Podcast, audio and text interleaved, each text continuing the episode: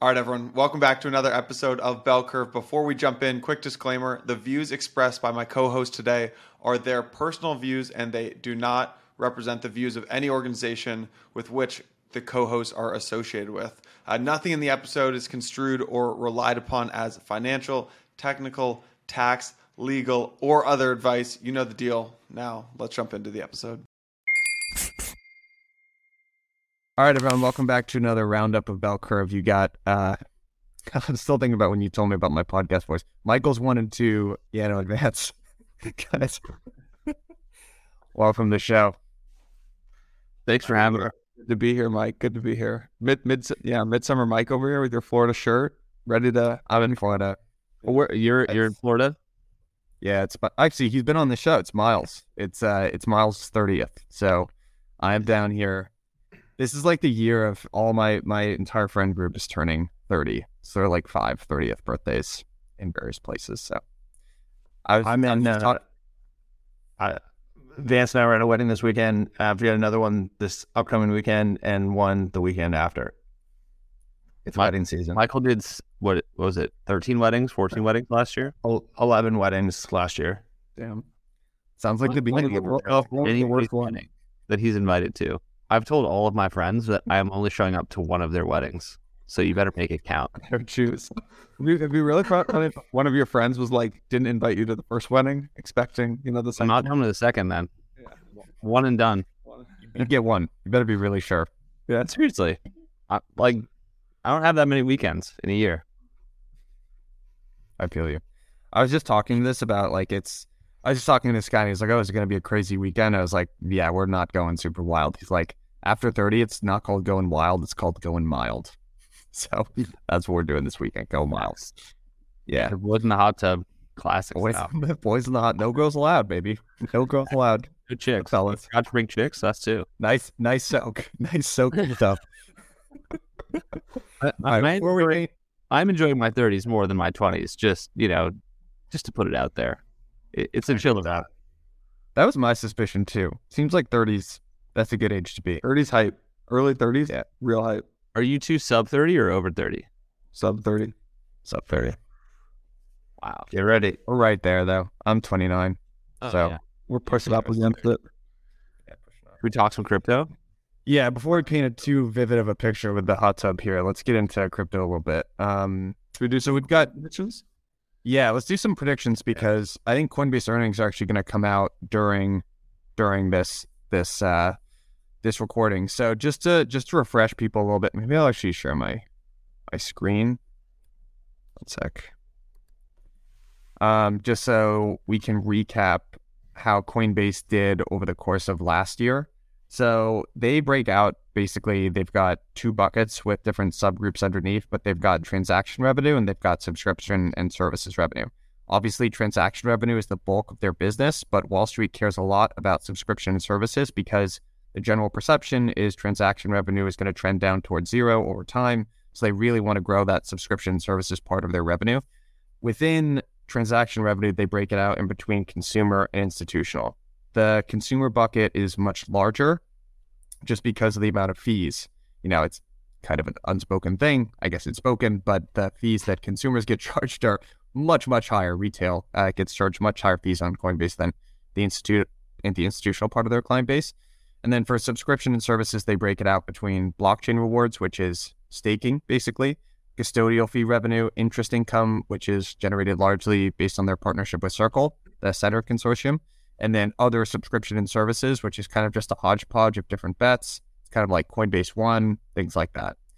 So, and then, and, and then I guess this is, if you look at it in terms of their profitability, so there's net revenue, uh, income, and adjusted EBITDA.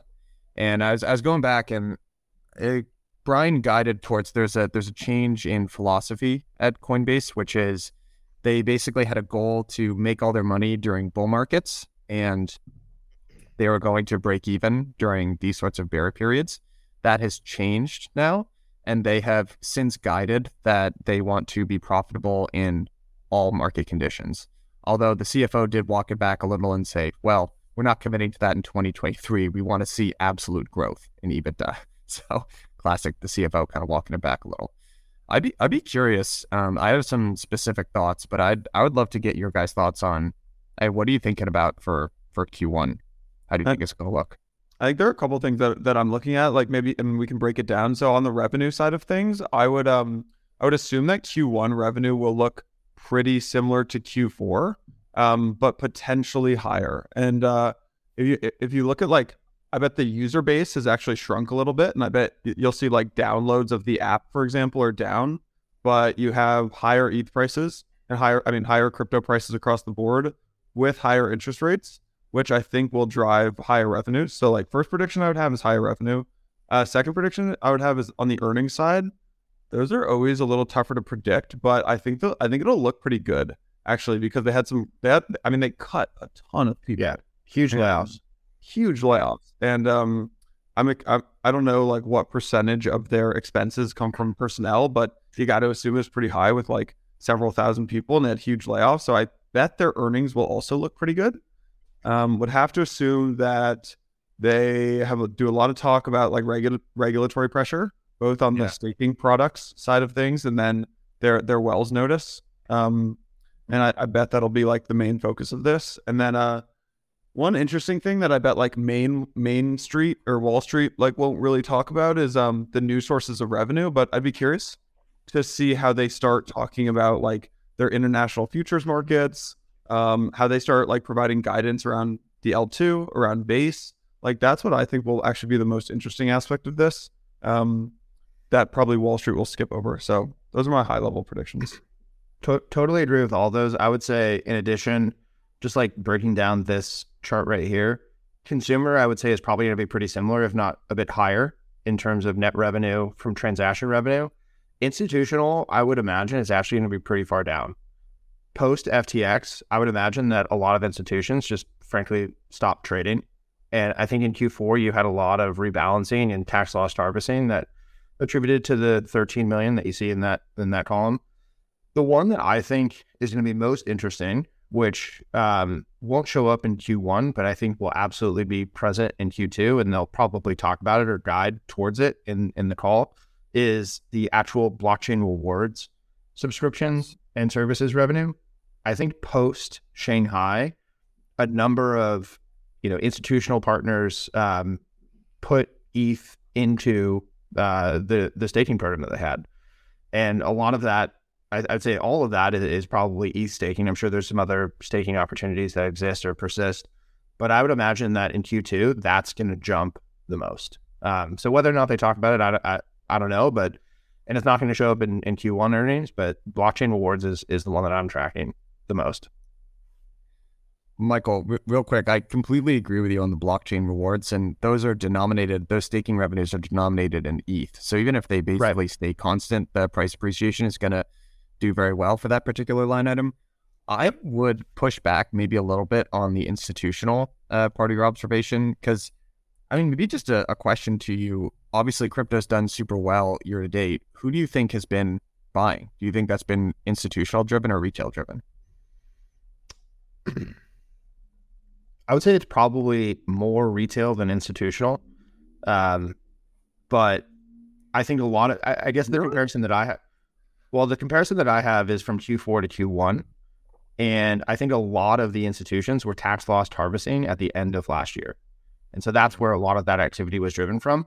There has been, you know, price appreciation in January, and and I, that was probably a lot of institutions rebuying. So maybe this is flat maybe this is maybe it's even up. I don't know, but I, I do think that institutional relative to consumer isn't going to grow as much. Yeah, you might be right. There was there was um I actually I went back and sort of skimmed the analyst notes from from Q4 and there there actually was a disclosure there that there was a, a inbound in interest on the institutional side for Prime. So they were onboarding a whole bunch of customers in Q4. Um, they did kind of walk that back though and say, you know, typically the this sort of relative balance between you know re- the retail and institutional part of their business doesn't change all that much. But I don't know. I could. I'm not really sure. I I, I don't really think retail is back in this market yet. I I, I feel like they're not. I agree. I, I completely agree with that. The one the one thing that I will say is that in Q4, late Q4, or maybe it was Q1, They did switch everybody over from Pro, who was a consumer, from Pro to uh, advanced trading. And so there have been some product updates that I, I personally have found to be uh, on on the uh, consumer side to be really beneficial. That's kind of what I'm basing in terms of you know where this activity is coming from relative to the institutional side. Um, anecdotally, also just like institutions were not very active in Q1 because they were trying to pick up the pieces of what happened after FTX. Yeah. Yeah. Coinbase has this, you know, Jason, just in response to your question about about base, Coinbase has this framework that they use to talk to their analysts and to Wall Street. They call it their 70 20 10 framework. And they say about 70% of our resources and focus is dedicated to our core business. So basically everything that we're talking about. 20% is allocated towards more strategic long term pursuits. And then 10% is kind of their risk taking venture type investments within their product portfolio, which I actually think is it's easy to understand and probably a do, pretty decent framework for running a business. So yeah. I I kind of agree. I think base is the wild card, but I don't. It's kind of that would be firmly in the ten percent bucket. So I doubt it gets much airtime. That that framework was um, started by Google in the early two thousands and it, it, was all about you know over twenty percent of time or something goes to the. And they they also work on anything. They also did the yeah the twenty percent time uh, for the engineers, and seventy percent is how we're going to make money in, in the next three years. Twenty percent is how we're going to make money in three to five years, and ten percent is how we're going to make money after the next five years. I like that framework. I mean, what like I haven't looked too much into Coinbase's financials, but what this tells me is that a they're not leaving the us like all of this is basically us revenue or us centric especially on the retail side and two you know like the staking arguments or, or i guess the wells notice hasn't formally turned into a suit yet but they're going to fight that tooth and nail like that's one of their only at least steady revenue segments that has a chance to you know 5 or 10x so i don't know it, it seems like brian is trying to set up a straw man for like you know we're really going to leave if if forced to but at the same time, like the math wouldn't bear that out at all. Like if Coinbase left the US, if Coinbase gave up on staking, like I don't know how much of Coinbase would really be left. Just just to reiterate, I think I said this a couple weeks ago, but like leaving the US doesn't mean they're leaving. Like they're still going to have offices in the US. It means like the technical headquarters is going to be based somewhere else. But like nothing changes. The product is still served to US customers. They still make US money and pay taxes for those US revenues but it's just that you know the technical like headquarters would be in London or something. Yeah. Yeah. So I guess we'll see. I guess the just the last thing is that that interest expense that's really been carrying their whole services and subscription bucket of revenue. I think it's probably too late. I like I that USDC depeg. I think that happened in March, and then there's been a draining of right. There's been uh, you know, some seven or eight billion dollars worth of market cap that's migrated out of USDC and into Tether. I frankly don't know how to forecast that because uh, that even that market cap moving to Tether doesn't even necessarily mean that the portion that they generate they generate their interest on is like they, they generate interest that's uh, on USDC that's custodied at Coinbase. So I don't even know if that blip ultimately ends up impacting that, but it is worth calling it out because that is the the part of their um, that's the part of the services and subscription revenue that's basically been carrying that whole number. And uh, to be fair, to be fair to Wall Street, they've questioned that. I'm not really sure it deserves to be in there. Frankly, I don't know if interest expenses subscription. Uh, they're not likely to get more people to put a more principal into it at the size that they've been able to historically, or b you know take advantage of the same level of interest rates. Just like doesn't feel like that's in the cards, given everything that's going on. You know, with uh, the regional bank. I guess it's not even a crisis or what. Like what? Is, what's the name of it? Implosion, like, kerfuffle. Like I don't like kerfuffle. I feel like that's of. This is totally unrelated, but like I feel like there's like this intentional, and like Michael and I have talked about this before. There's this intentional like memory holding or like trying to keep these headlines out of like Bloomberg or like New York Times or the Wall Street Journal. It's like how many banks have blown up at this point, and like we're still not allowed to call it a crisis. Like just completely crazy to me. It feels like there's some serious, uh, just like sheeple herding going on, at least for the mainstream media outlets. It does feel interesting. Like when in 2008, I mean, everyone in the world knew that these banks were blowing up and that everything was collapsing. And today you have like the size of the banks blowing up is actually much larger. Uh, and I feel like nobody's really talking about it outside of you know FinTwit land. Lesson there. There's a lesson there. I mean, the lesson there is that like it's much worse than anybody is actually telling people. Well, I will say, I mean, to- totally agree with all of that. So far, throughout all of this process, there's been exactly zero dollars lost for depositors. Like th- there is an element of like, okay, sure, shareholders are done, bondholders are done, you know, the companies themselves are going through massive layoffs, but our our consumers hurt. here. Nothing to see here.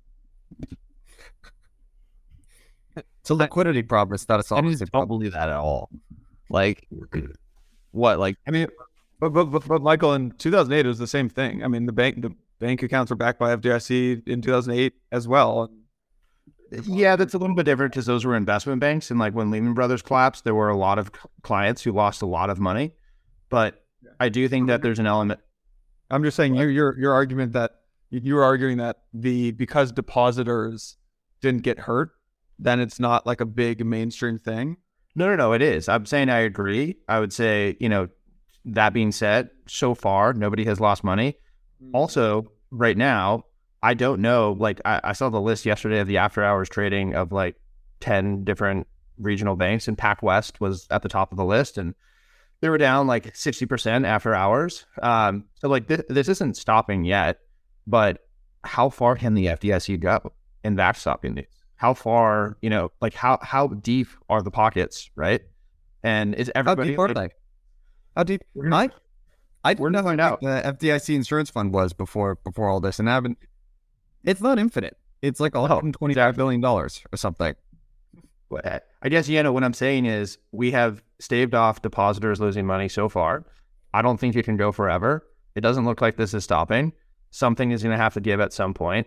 And the second that depositors start losing money, this is going to be like the biggest news story I think, you know, people are going to be talking about. I don't Yeah. think any depositor is going to lose any money. I think we're just going to print infinite money and just like I agree. shove it under the rug. Like I that's why we're not allowed to talk about it on the internet or mainstream news. Just like we need to go to the real sources to get that information. You know what I'm talking about, Michael. Vance, where's your tinfoil? There's some corners of the internet where the real news is being reported. Yeah, very friend time these days, man. Oh, bro, you don't even want to know. What's your what's on your what's on your bookmarks list? Let, us see your open tabs right now. There's some there's some pretty funny open tabs right now. I'm not gonna lie. Let's move on. Should we talk about Yeah. Blur? Let's talk about Blur. Blend. Yeah. Blending Blur. Yeah, let's talk about Blend. So Blur obviously is the NFT marketplace that launched earlier this year. They just announced something called Blend, which is sort of the next evolution of NFTFi. It's a peer-to-peer NFT marketplace where there's a bunch of I'll just give you my. I mean, there are a bunch of features on it. I think there's something that's very hard to gi- digest about it because one of the things that it allows you to do is do buy now, pay later for NFTs, and I, a lot of people have had a very negative reaction to that, myself included. But I think if you look at the design of this marketplace, there are actually some things that are pretty cool about it. So basically, it's just a it's just a marketplace, you know, similar sort of to to something like Aave, where you can deposit, um, where you can you know lenders can lend to people who want to buy NFTs and only put down a small amount of collateral. And there's some kind of cool mechanism design about that, how that actually works. I think notably they don't rely on oracles for price feeds. So because these are individualized loans and it's not peer to pool or something like that, uh, individual lenders can set um, basically the interest rate that they're comfortable lending at. And the way they get around relying on an oracle is at any given time, the lender can essentially trigger a Dutch auction, and wherein another lender can either scoop up uh, the the NFT at a higher interest rate, or in the case that no lenders want to step in, they they actually take possession of the collateral. We can dig into that. I think a lot of people have a lot of problems with that and see gamification there. But the the other thing that I thought was kind of cool about this construction is they assume I think I kind of see this in an evolution in in crypto market structure where if you have these sort of two-sided marketplaces where you're relying on liquidity in the very beginnings of like Uniswap you relied on retail liquidity you know for AMMs and then with Uni v3 kind of like well in order to create a better borrower experience right kind of the, the demand side of the equation really you there's more complexity that's needed to provide liquidity and they were totally okay making that bet. And Blend basically came out and said, We are actually basing this. One of the assumptions in this marketplace working is the existence of more sophisticated lenders who can. And honestly, just hearing them say that, I was like, That's probably the right assumption. I'm actually not sure that it makes sense for retail writ large to just be market makers can contribute passive liquidity. It's hard to be a market maker. So this is just kind of me rambling about about this protocol. But what what do you guys? What's your guys' take on this? I love that. I love that Blur is out here just launching a buy now, pay later thing for NFTs. In this market, like this story market of all time for crypto, they're out here just doing like, oh yeah, buy now. Pay. Meanwhile, buy now, pay later is like collapsing. Right. My first reaction was, you guys should have read the room. I um, aren't they like doing a bunch of volume right now though? Yeah, like they have. Yeah. Well, trading volume or lending volume? Let's see. I think one of the oh, pump some NFTs like a Azuki. Seventeen thousand ETH lended. Yeah. No, I mean it's done well. The vol- uh, the volumes were I, I, would call it a successful launch. Also, since the launch, like the floors of a couple of yeah, NFTs that have been that are like featured on Blend really popped. Like Azuki's ran up from like fifteen, uh, like fourteen or fifteen to like eighteen. Um, and if you if you dig into the data, there's a lot of users buying Azuki's with the buy now, pay later. Point. Yep. I, I so Mike, I I agree with all that. Um, I think the biggest thing in my mind is kind of the only thing that's left in DeFi right now is retail, and like there aren't any institutions that are stepping in and market making things. There aren't any institutions that are like going to be the initial backstop off of liquidity for this ecosystem yet. Maybe it comes back eventually, and it, it could be designed for that, um, you know, eventually. But I, I do think that we're kind of in this place of like it's really only like crypto whales and retail players that are in this ecosystem. So like building that base of liquidity is going to be hard. If they can do it, that's going to be great. But um, yeah, I also I, I think the 30 hour Dutch auction is tough because what that frankly means is you, you got to be like paying attention. And that, if that, you know, goes off, the hours are not that long. Yeah. Can, can I tell you why, Mike? You you've spent a lot more time digging into this than I have, but the reason I didn't like it was actually around their messaging. I think Blur's really smart and like uh, Pac-Man's smart and stuff. Um, and they've clearly like advanced the institutional NFT like world in a in a good way and like push competitors in the in the right direction. But they had the, their tweet thread announcement. Um, there was like one of the tweets is like every I'm just going to read it. Every trillion dollar market relies on financialization to scale. NFTs are no different. Instead of paying a million dollars for a house, buyers put hundred thousand dollars down and pay the rest through their mortgage. Without this mechanism, almost no one would be able to afford homes. So he's explaining like the mortgage market, and then but like, I think that's a pretty dangerous thing to do to compare massive leverage and debt positions on these extremely volatile JPEGs with the purchase of a home. And I think it sets this like dangerous mentality. I think people are going to get wrecked on this. I, do agree with that, though. It's just like a matter of whether it makes sense or is sustainable to lever up any asset in an attempt to buy it. So, like, you know, buying a house, it sounds very sweet. You know, you have a family, you go buy a house, American dream, whatever. You do that with commercial real estate, you know, 90% loan to value everyone stops coming to the office, you know, all of a sudden the portfolio is zero. So like, you know, is an NFT more like a house or is it more like, you know, commercial real estate? It's probably not similar to either. It's probably just like internet money with a picture on it. Well, yeah. And like, you know, do these things have any fundamental value? That's kind of what the entire assumption of levering it up is based on. Or maybe it doesn't, and maybe it's all just meme value and it'll come back and, and it's a good way to speculate. But it reminded me a little too much of like so Affirm and Afterpay and Klarna are like the yep. main buy now pay later platforms, and they absolutely ripped from like 2019 to 2021. Um, I think there was like 2018 or 2019 there was like two billion in buy now pay later debt. Uh, two years later, it increased 10x to like 25 billion. And if you look at the marketing of a lot of these buy now, pay later programs, they were like, this is really good for gig workers. This is great for young people with poor credit histories. This is great for the unbanked.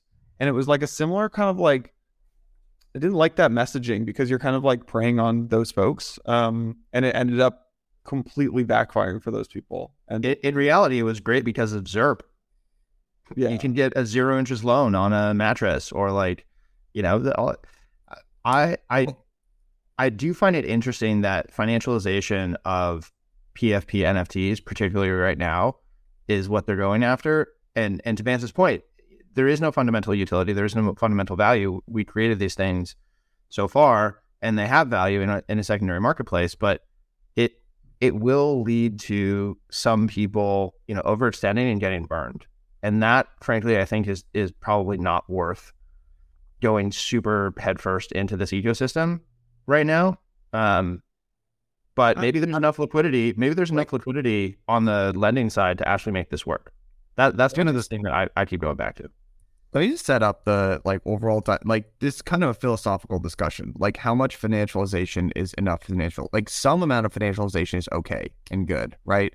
Like to use the, your example, Jason, of like the mortgage. Like America had a social contract where they made a decision where owning a house is a good thing. That's not the case everywhere. Like there are other countries where everyone just rents. We were like, we think it's a good thing to own your home, and basically everyone should lever up and buy their home, and that'll be okay. So like we all kind of thought that was good. But then like where's the line? Because now it's not small community banks that are lending to, you know, to people in their community. This rate there's gonna be none of them left. But really what happens is those are more like small distribution centers where these mortgages are originated, they're packaged up and then they're sold to people in Japan. And it's like, well, maybe that you're because you have a larger base of people that are willing to buy those mortgages, you get a better price. But is that really a better system? But, It, it, yeah, it's a philosophical question at a certain I mean, so the two points coming out of that are number one, a house is a fundamentally useful asset. Whether or not you live in it or somebody else does, someone's going to be living in it most likely. And number two, the other reason why home ownership became such an American mainstay is because overall the the residential uh, housing market has gone up over the last 50 years and that became the largest asset for most families and that i think is you know if you if you don't own and you rent like you, you miss out on that wealth creation possibility over the last you know multiple decades. So i agree there does need to be some financialization. It's interesting to have it be in this ecosystem. I, I guess maybe the point that i'm trying to make is um, the messaging around it and comparing it to mortgages is to Yano's point is is not something that I thought that was bad. let me make I one more like that either. financial in my mind financialization equals good in my mind. It, it unlocks a bunch of opportunities and that's fine. And like if you think that nfts are just like are you either think that nfts are just tokens with pictures in which case like yeah you should financialize these tokens. And then on the other side like you think that nfts are this really valuable thing that like creator in which case yeah financialization is also good. It was the messaging. And um it wasn't just that messaging too. It was actually like there's this strategy that they did that i thought was like also not great where you can um they're incentivizing loans on the platform through these things called lending points that where, where the more lending points that you get the more the more of a the next airdrop you get.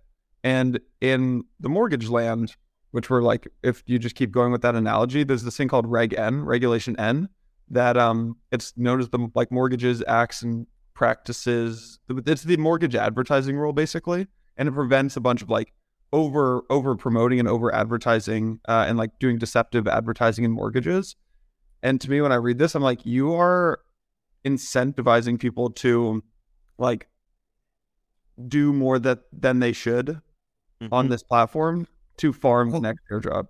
Oh, I agree with you, but I my understanding of their point system was that they changed around, so they're incentivizing the lenders, not the people who want to borrow an NFT, buy now pay later. So they're incentivizing people to provide liquidity and extend credit to people who want to buy. Because I think they're concerned of everyone, first of all, either gaming, like playing some kind of game where you set an unreasonably high, you know, um, interest rate and then people default on it. No one wants to pick it up. They scoop it up for a reasonable price and dump it immediately. That's the game that everyone has already outlined.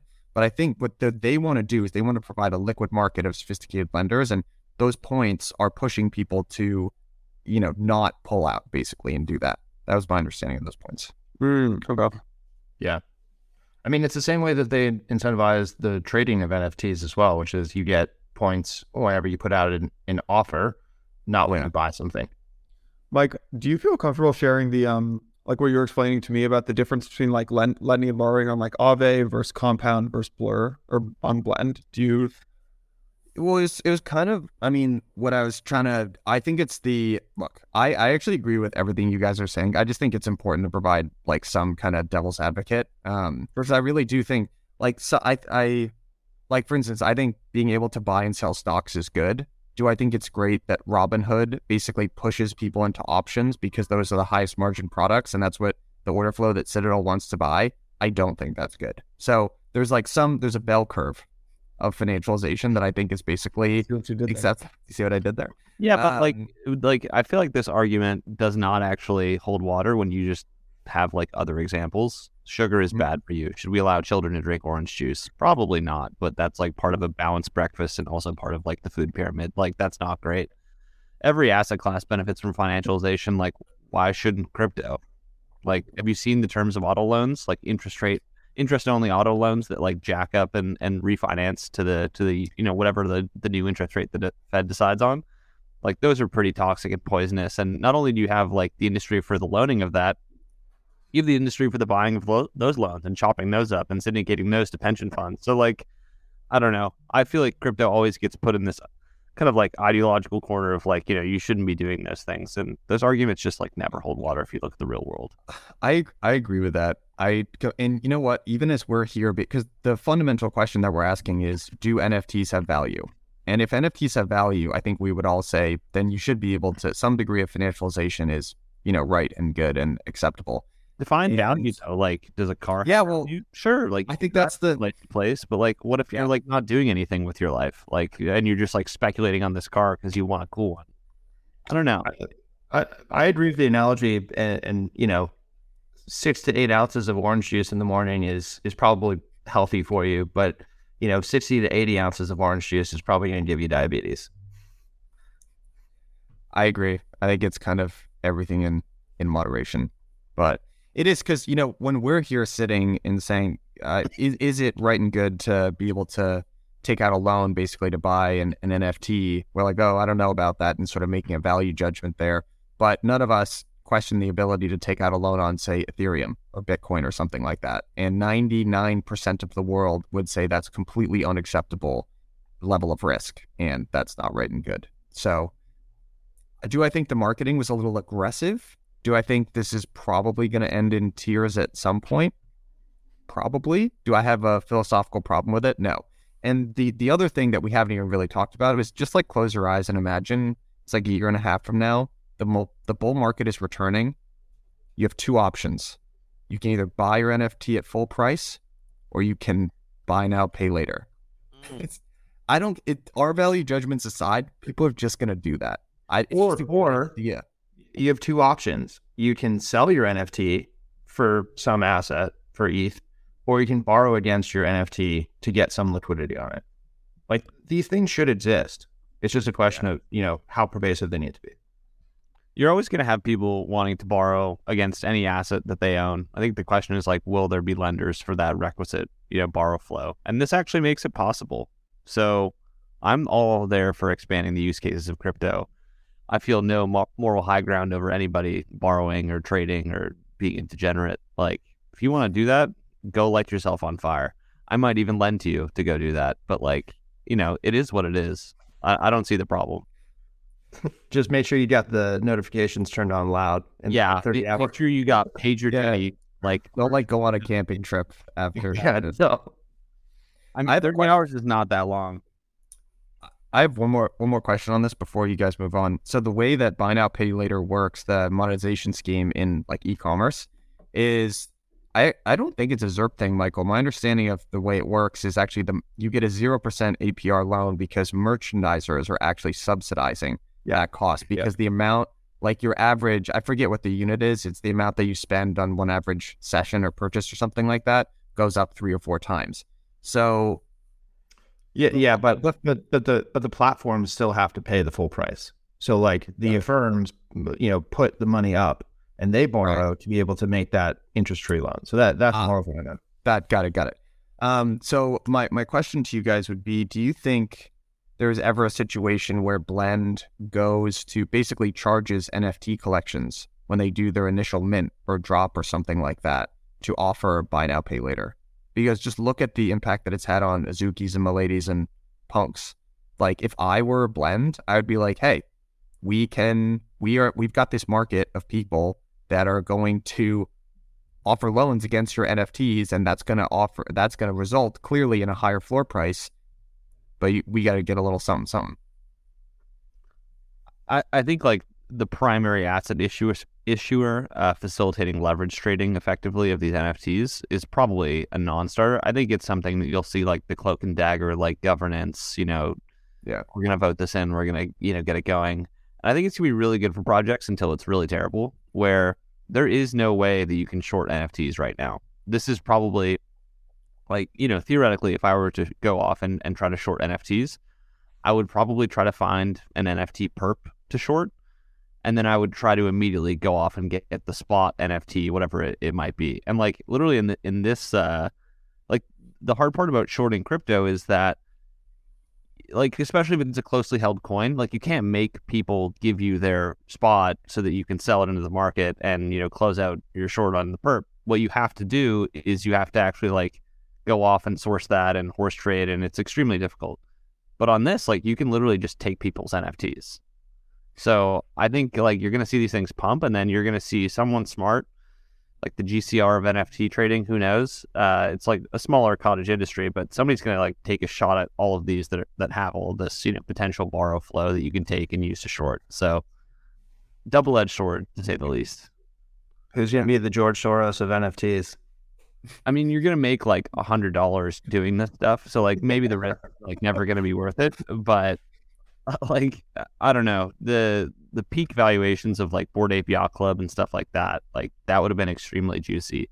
We had some guy in the last cycle approaching us trying to get all the uh, Top Shot NFT cards so you could short them. It was like this like rinky dink operation. It like didn't end up working. Like this is this actually makes it possible, which is pretty scary. The so, NFT had a rough year, so you know they did, they did. But I don't know. I I sort of I I kind of am with you. I look, I Jason, I agree with you to just bring it full circle. I think the way that it was marketed and something even after all this discussion, buy now pay later for NFTs, I feel pretty confident that retail's not going to be on the winning end of that. But I also think you kind of have to choose. Like, do you want a, a free market where people are allowed to make these decisions, or do you want a market of TradFi where you know it's regulated all the way up to here, and this is what you're allowed to do versus not. And I, I kind of maybe there are people out there that have thought in much more detail about me, and maybe that's a false trade off, but that's kind of what I think of.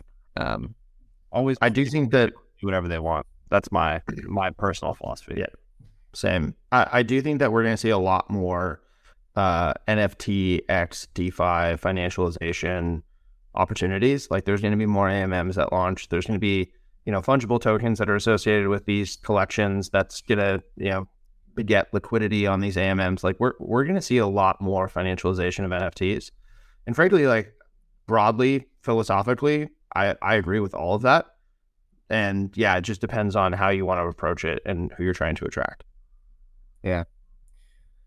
Do you guys want to chat briefly? I know I think Coinbase earnings is going to come out soon. I want to check the results, but CRV USD launched this week, which was which is pretty cool. So I think we covered this a little while ago when we were talking about some of the new new stables that are getting launched. So I would put GHO sort of in this bucket, but this is kind of the convergence of a couple of different protocols that started out with separate business models but are now converging. So I would put MakerDAO in that camp and Aave and Curve. But just to like do a level set on what Curve is and why they're doing this and, and how it sort of makes sense is Curve's obviously a stablecoin swap. Uh, you know, sort of like Uniswap, but instead of, you know, their kind of volatile assets, they'll only do like stable coins or pairs of something that are similar in price. So something like stETH to ETH, and they kind of dominate that pool.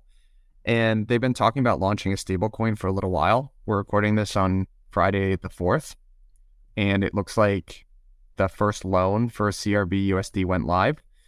And the other, the, I guess the, the two things to note here is it's going to be a revenue driver for them. So yeah, you basically have to borrow, and there's an interest rate that ends up getting paid, which would be pretty good for for Curve because it's an alternative revenue stream. You could also imagine. I think the reason this sort of makes sense, and one of our analysts, uh, Dan Smith, is super bullish on this. Is you can right now there's kind of there are these uh, st- it's the the um I'm blanking on the name the the three pool basically with USDC, USDT, and DAI. You could imagine a situation where Curve basically puts its own stablecoin in there. And what's kind of interesting is there's kind of this similar to Coinbase where there's going to be the race to zero in terms of fees. I think the general sentiment is that there's going to be fee compression in DeFi as well. If you had a pool where CRV was one of the assets that was in that pool, you could drop the fees, the trading fees to zero because you're earning interest income from the borrow of CRV.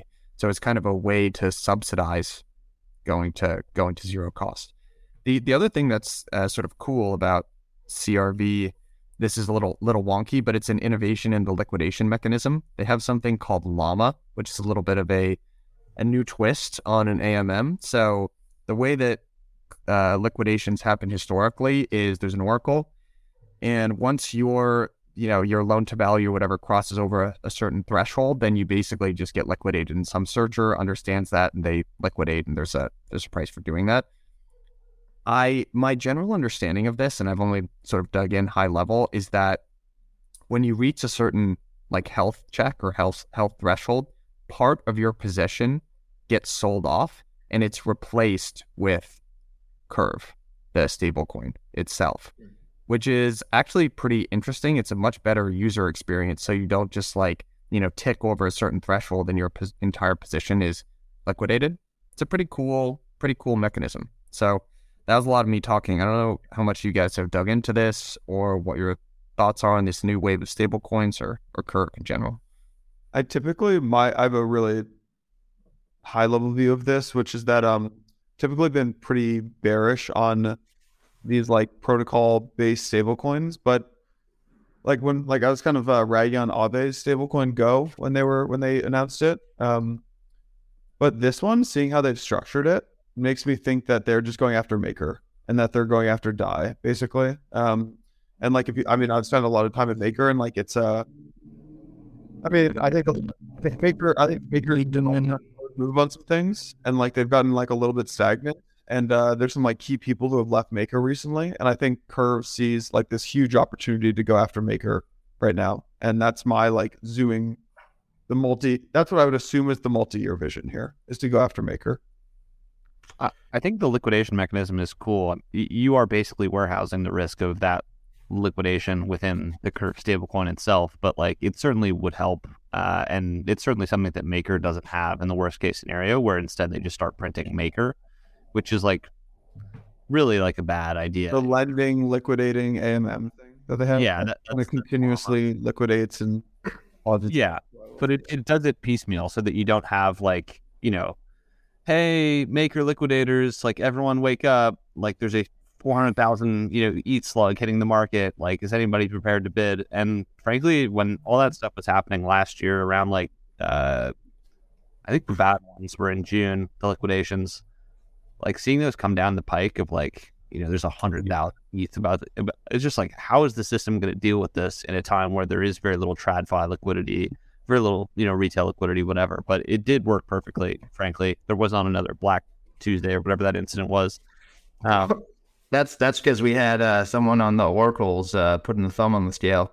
I don't know if you remember that. Yeah, I, I do remember that. There was, uh, yeah, there were some fortunate oracle delays, um, but like not having that is good. I just kind of wonder, like, you know, Curve has now emitted a lot of its own token. There's not like a ton of rewards to go around. Like a lot of them are already being claimed by like the people who are doing the Curve gauge farming. Like, how do you bootstrap, you know, from zero to? I think Maker has what what's like Maker's TVL seven billion or something. Five billion. Five billion. Two of that's you know USDC. Probably three of billion of that is ETH. Like, how do you actually meaningfully take share? The reason that Michael and I still use Maker is because like we know that it's battle tested.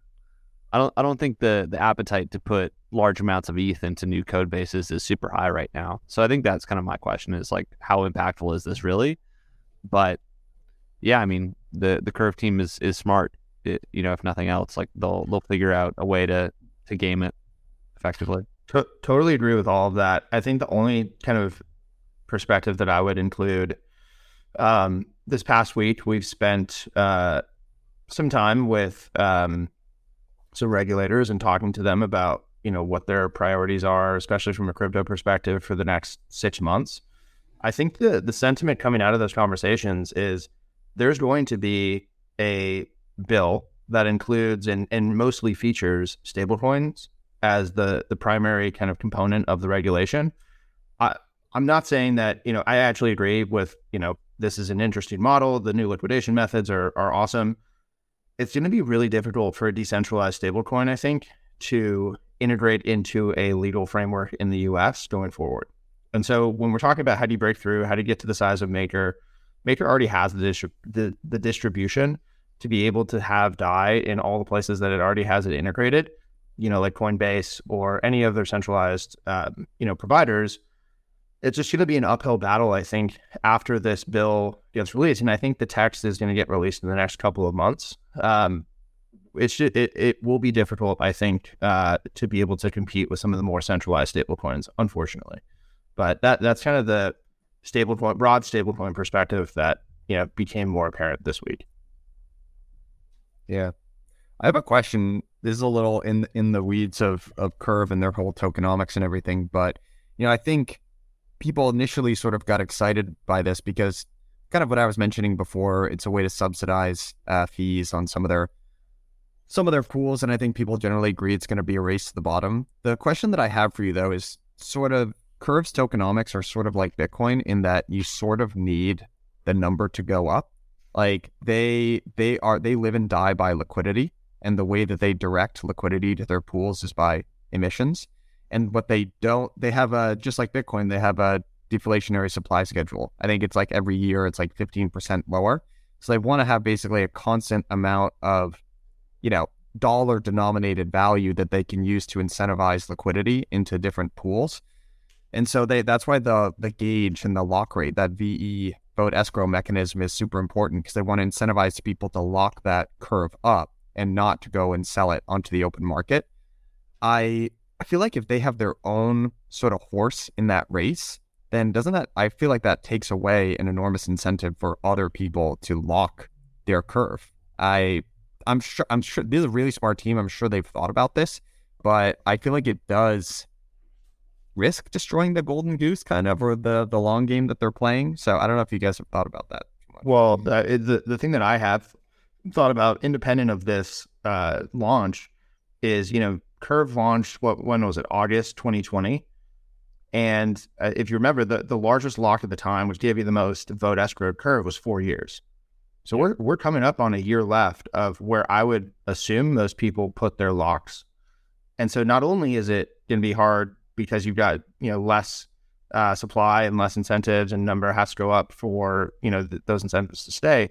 You're gonna have a lot of unlocking of the token itself in in not like that long of a time. So it's going to be really interesting to see how that plays out as well.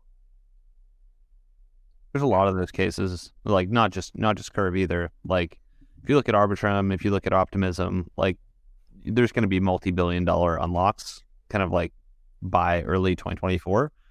I think a lot of these are are running towards product market fit and like token economics that make sense before those unlocks hit. And and frankly, like my expectations of where the market is going, I think that a lot of these things might peak before the cycle itself peaks. Like you're you're kind of early at this point if yeah. you know, your unlocks are coming in six months and you don't have things figured out. Like that's how I would at least uh, kind of think about it. Yeah, they're a smart team. I really like the stuff they ship and generally how they think about stuff. So, yeah, no, that's cool. I don't know.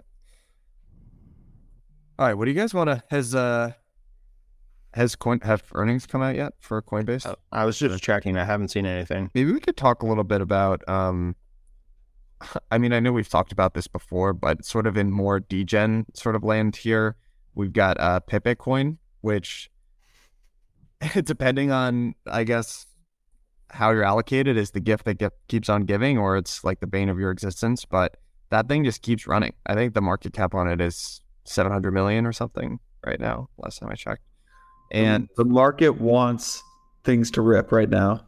It just people Wow. people want it. People want it. That's my take. crazy. Yeah. that's nuts. It's really, I, it's done a lot more than I thought it was. It was going to, for sure. We talked about that being an indicator. I'm curious, like, do you view that as just kind of noise and the markets do what's going to do? Do you take No. anything away from that? Not at all. No, you need to read deeply into that stuff, even though it seems so silly. And Yeah, it says you got to pull up your 4chan account. You got to work out right here. you got to look. would this would this have happened in Q4 of last year? Absolutely not. No. Q3 probably not. Q2 certainly not. Like it's been a year since this. I was I was gonna say I don't know if post Luna this happens in 2022 at all. Totally. And like you're seeing these big LST farms, you're seeing these like L1, you know, meme coins. And like there's also a reason why you don't see this on any other chain. ETH is the only chain with enough liquidity for this to possibly happen.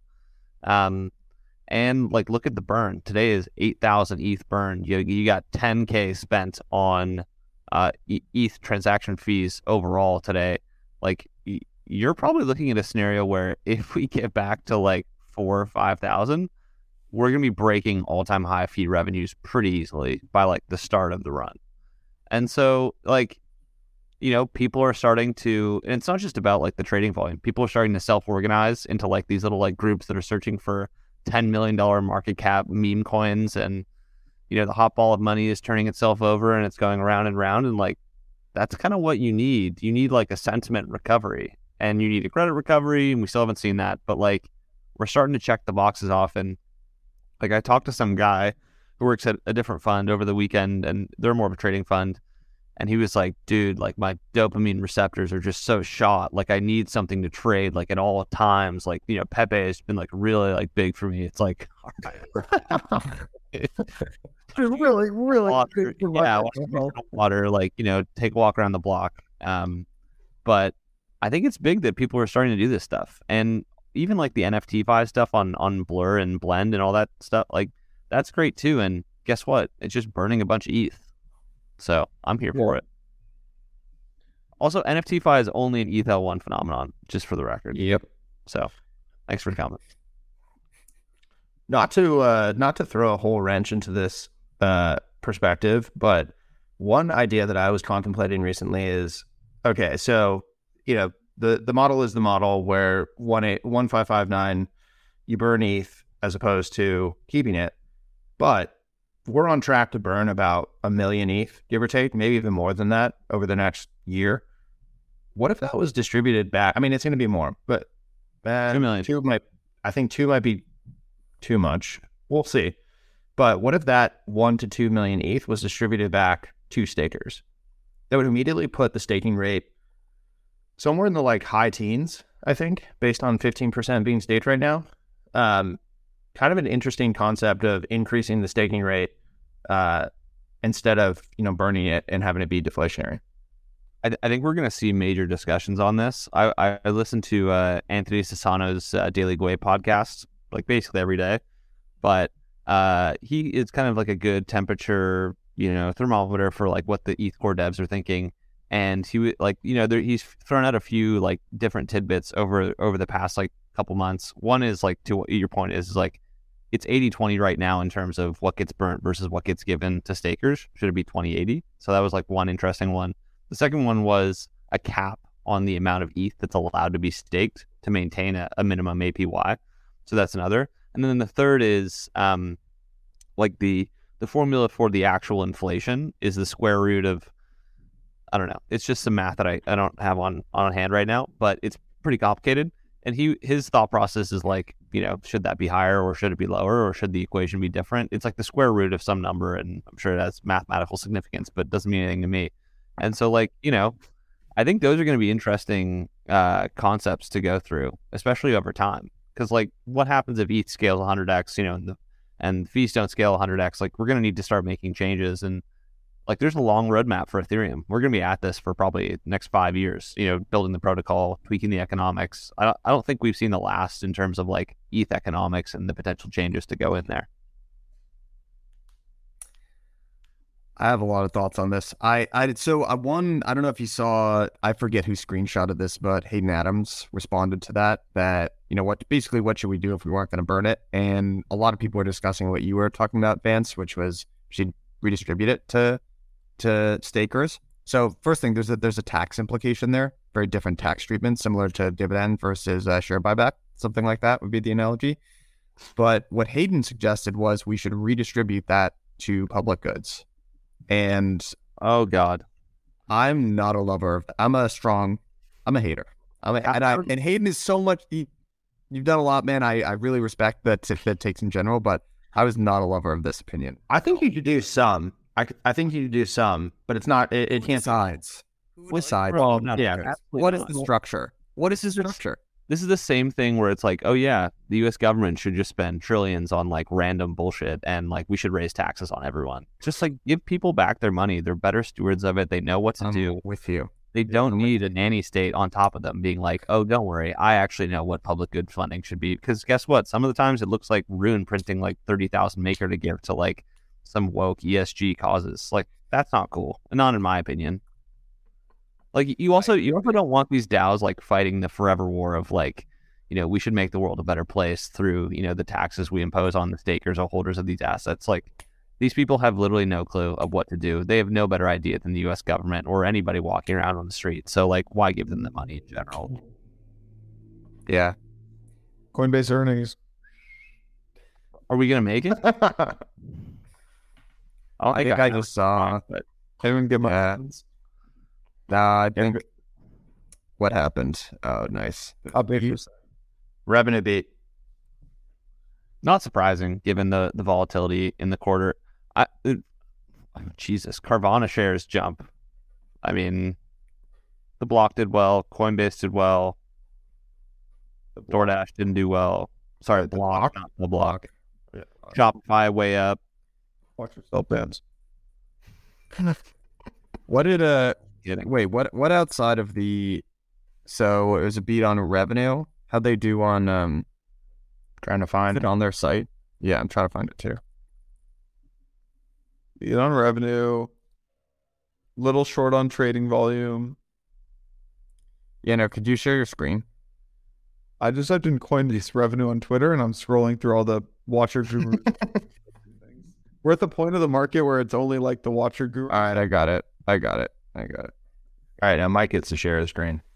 Here, one sec. I haven't looked at this yet, but I'm gonna share.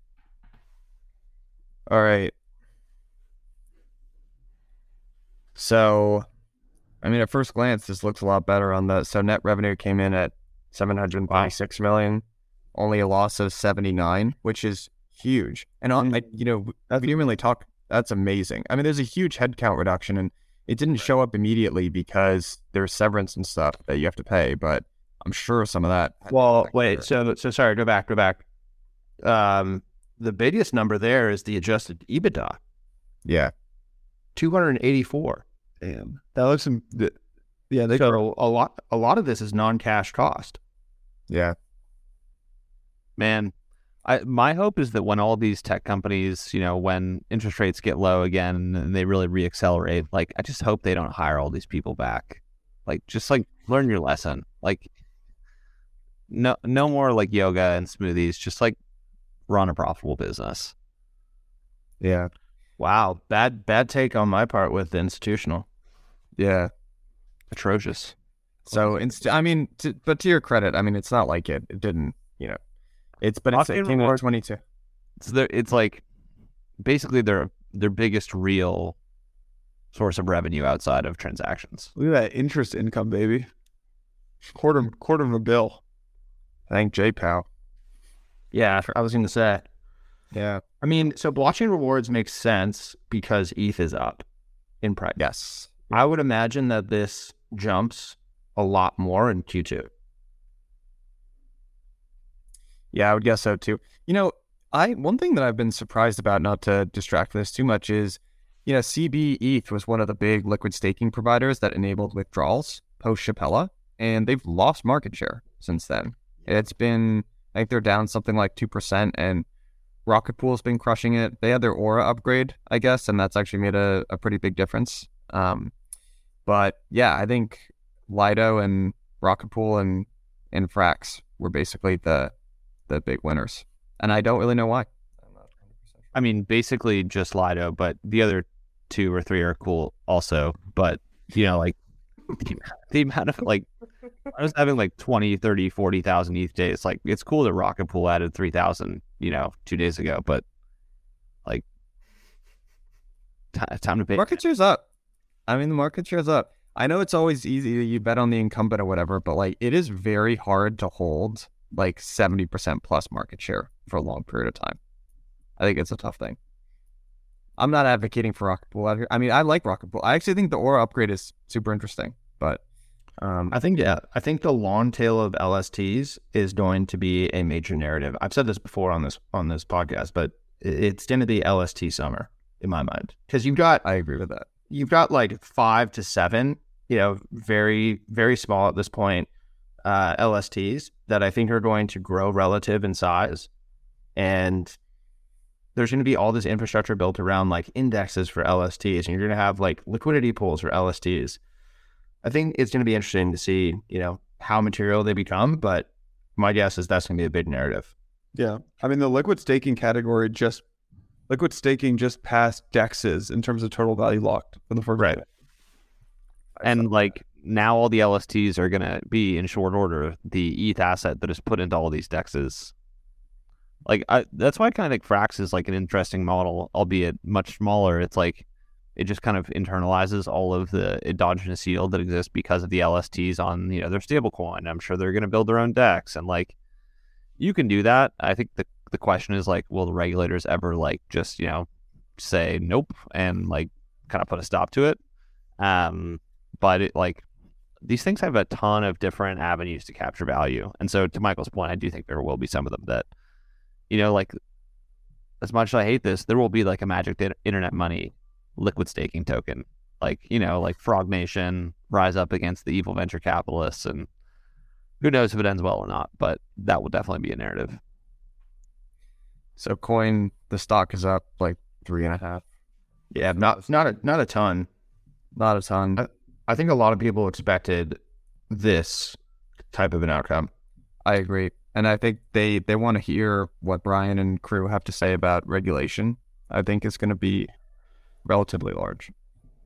Once again, I'm I like doubling down. I, I think that we're going to get some text in the next two to three months. It's going to be something that's sensible. It's going to be bipartisan in the House, and then it's just going to be a question of whether or not it can get through the Senate. Uh, Yanner, you asked earlier about the analysts not asking about base. Do you think that Coinbase wants the analysts to understand base at this point? What did I ask about the analysts not asking about base? I thought you mentioned at the beginning of this, like that was part of the, you know, Oh, part oh, of yeah. the thing. oh, oh, I see what you're saying. Um, do I think that Coinbase doesn't actively doesn't want Wall Street analysts to understand base?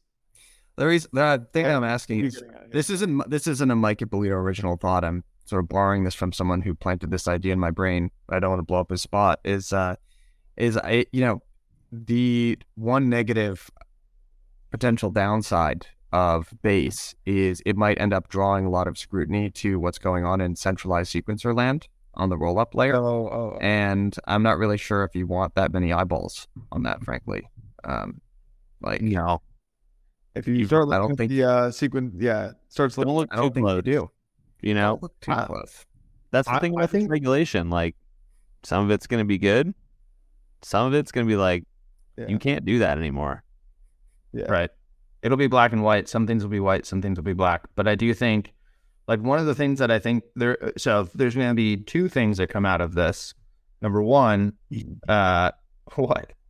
Number one, uh, how do you go from being a security to a commodity is going to be an interesting thing that gets defined. The other one is what does decentralized mean?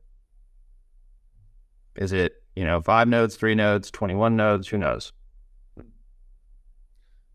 I'm, I, I don't think I can share this now. I'll tell you after we stop recording. This is a lame podcast thing to say, but there's a new, there's a new, uh, there's a new L2 coming from like a big company, and uh, Hell yeah. I think, I think we're gonna start seeing a lot of, a lot of, a lot more like base like things launch, where companies are like, oh damn, smart idea. Uh, let me go launch an L2 with one with a fully centralized sequencer. All right, sounds good. Down. I mean, if you have money transmitter licenses, have at it. I think Coinbase. Does. I agree. There's many such cases. I mean, companies with money, tra- yeah, exactly. So. You know, it, it is funny. Sometimes we're off in our own little crypto land doing mechanism design and stuff like that. And I've been getting pretty deep into the weeds. And, and at MEV this season, I saw this take from this guy on Twitter, Ceteris, Ceteris Paribus. I can't find the tweet. I was just looking for it. But it was like the unpopular opinion, but MEV is going to be solved in an off chain way. It's called going to jail. I, I kind of agree with him. It's like, yeah, dude like what's all this mechanism designed for preventing sandwiches like you will go to jail that's called front running that we got a law about that Had so we've seen a few big uh, Mev players stop doing it over the past couple weeks. Not going to name any names. but weeks. Wow. They're they're like the lar- they were the largest block builders um, and just like well known TradFi names, and they just stopped. Um, and they've stopped doing some forms of Mev, but have continued doing others. And so, like from the outside looking in, it feels like a lawyer got to them and was like, "Some of this is not okay to be doing." Not I mean, the the other piece of news that happened this week was um, Nate from OpenSea officially charged. man. yeah i saw that What do you guys? What do you guys think of this? I mean, he did something wrong. I think that's clear. And like, you know, you shouldn't do that stuff in general.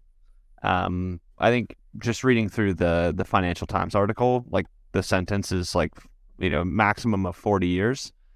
Like, does the punishment fit the crime? It, He made hasn't fifty thousand dollars.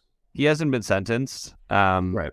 but I like I've met him once. I think Michael might have as well. He seemed like a pretty like nerdy but nice guy. Um, and yeah, I mean it's obviously illegal to do that, but it was such a small amount that going to jail for 40 years feels like uh just like a lot for that type of uh, violation. I mean, he he got convicted of fraud, which is a felony. Like even Yeah, I no matter what the sentence, the specific. no, no matter what the sentence is, like that that is that's that's tough. I think he also went to court at like probably the worst time sentiment wise for crypto. Like Exactly. you're not going to get the benefit of the doubt with with generally anybody. Yeah. But I think he. I. I think he goes to jail for less than a year, gets probation and a fine, but he still has a felony on his record, which sucks. yeah, and like, dude, And for what it's worth, I do- year- Think I do think what he did. Like you're the the definition of insider trading is pretty clear. Like you're the head of a pro of a product for a marketplace. There's a level of responsibility that comes with that title, and in that role, you know exactly what's going on, and and and you know what you're doing there. So therefore, I think what he did was wrong. I think the punishment is wildly unfair, and I think both of those can be correct. And I also think that the regulators here are looking in like the so the wrong direction here. They're like going after this 50k thing or 60, however much it was, and like meanwhile, there's a bunch of other stuff they should be looking at. So oh yeah, you know what that's my take. i think you should just we should i you know no commenting on like what he actually did which whatever but i think it's just important to have some empathy like everyone knows his name now and that he did this and i think that's because to be honest okay like the jail will, would definitely suck the felony if he works in crypto i'm not really sure that impacts his job prospects to be completely honest with you Hmm. but i i, I you know but i do Come on, Mike. are you gonna hire him? yeah. Uh, wow, fair point. He should. I don't know. I've met the guy, but I've just. I don't know. I think it does suck to have your name just like splashed all over like that, and to be the poster boy because that's what he is. He's like the poster boy, and that just sucks. Yeah. that really sucks. He's gonna have a On long that- time to think about, you know, just that one fucking click of the the mouse. I, I think it was more. I think it was more than one, but Yeah, he, there was a few. He was a repeat offender, but yeah, I don't mean, do don't do that. This isn't just NFT land, by the way. Like there was a there's this um person this uh woman named Ann Her- Herbert, I think it was. She was a, a Nike employee for 25 years, and she was um I think she was flipping Nikes on the secondary based on like because she had access to the memos that the CEO was going to send out. I'm probably getting the story really wrong, but she got fired, and I think she might pay some time. Like that's illegal, and she was sen- selling them on uh, on StockX or something like that. If it feels like it's an unfair advantage, don't do it. Yeah, Yeah. yeah, always. Speaking of unfair advantages, Blockworks launched GovHub this week, which is the most powerful governance platform in crypto. So if you want unfair advantage in governance, if you own governance tokens, you should subscribe to Blockworks Research. Always be selling. So, so are you guys just going to be like massive delegates? Yeah. We're going to be delegates. Yeah. Wow. Okay. We got some tokens we might delegate to you. Every crypto venture firm cannot be a dele- cannot be active in governance right now. Um, and uh, we got you. There's a certain amount of fit. I mean, our analysts, they only check. They only like keep up to date with like three, three, three protocols at a time. Like they are so in the weeds with this stuff. Like they're they're the ones that you'd want to delegate to. So Don't govern too hard. You and Nate might be seeing each other at some point. Oh boy! All right, just to just to end this on a, a more uplifting note, like a funny story of the week. I don't know if you saw that uh, Pornhub pulled out of Utah. Do you guys see this? Oh, I, I saw the headline. Because of the KYC stuff. So Why do Pornhub. you think Van- Why do you think Vance just left Utah? The guy was there for like six months. okay, okay. Show us your tabs. Show us the tabs. All right, everyone. Hope you have a good uh, good rest of your week. Good Friday, and uh, see you guys next week.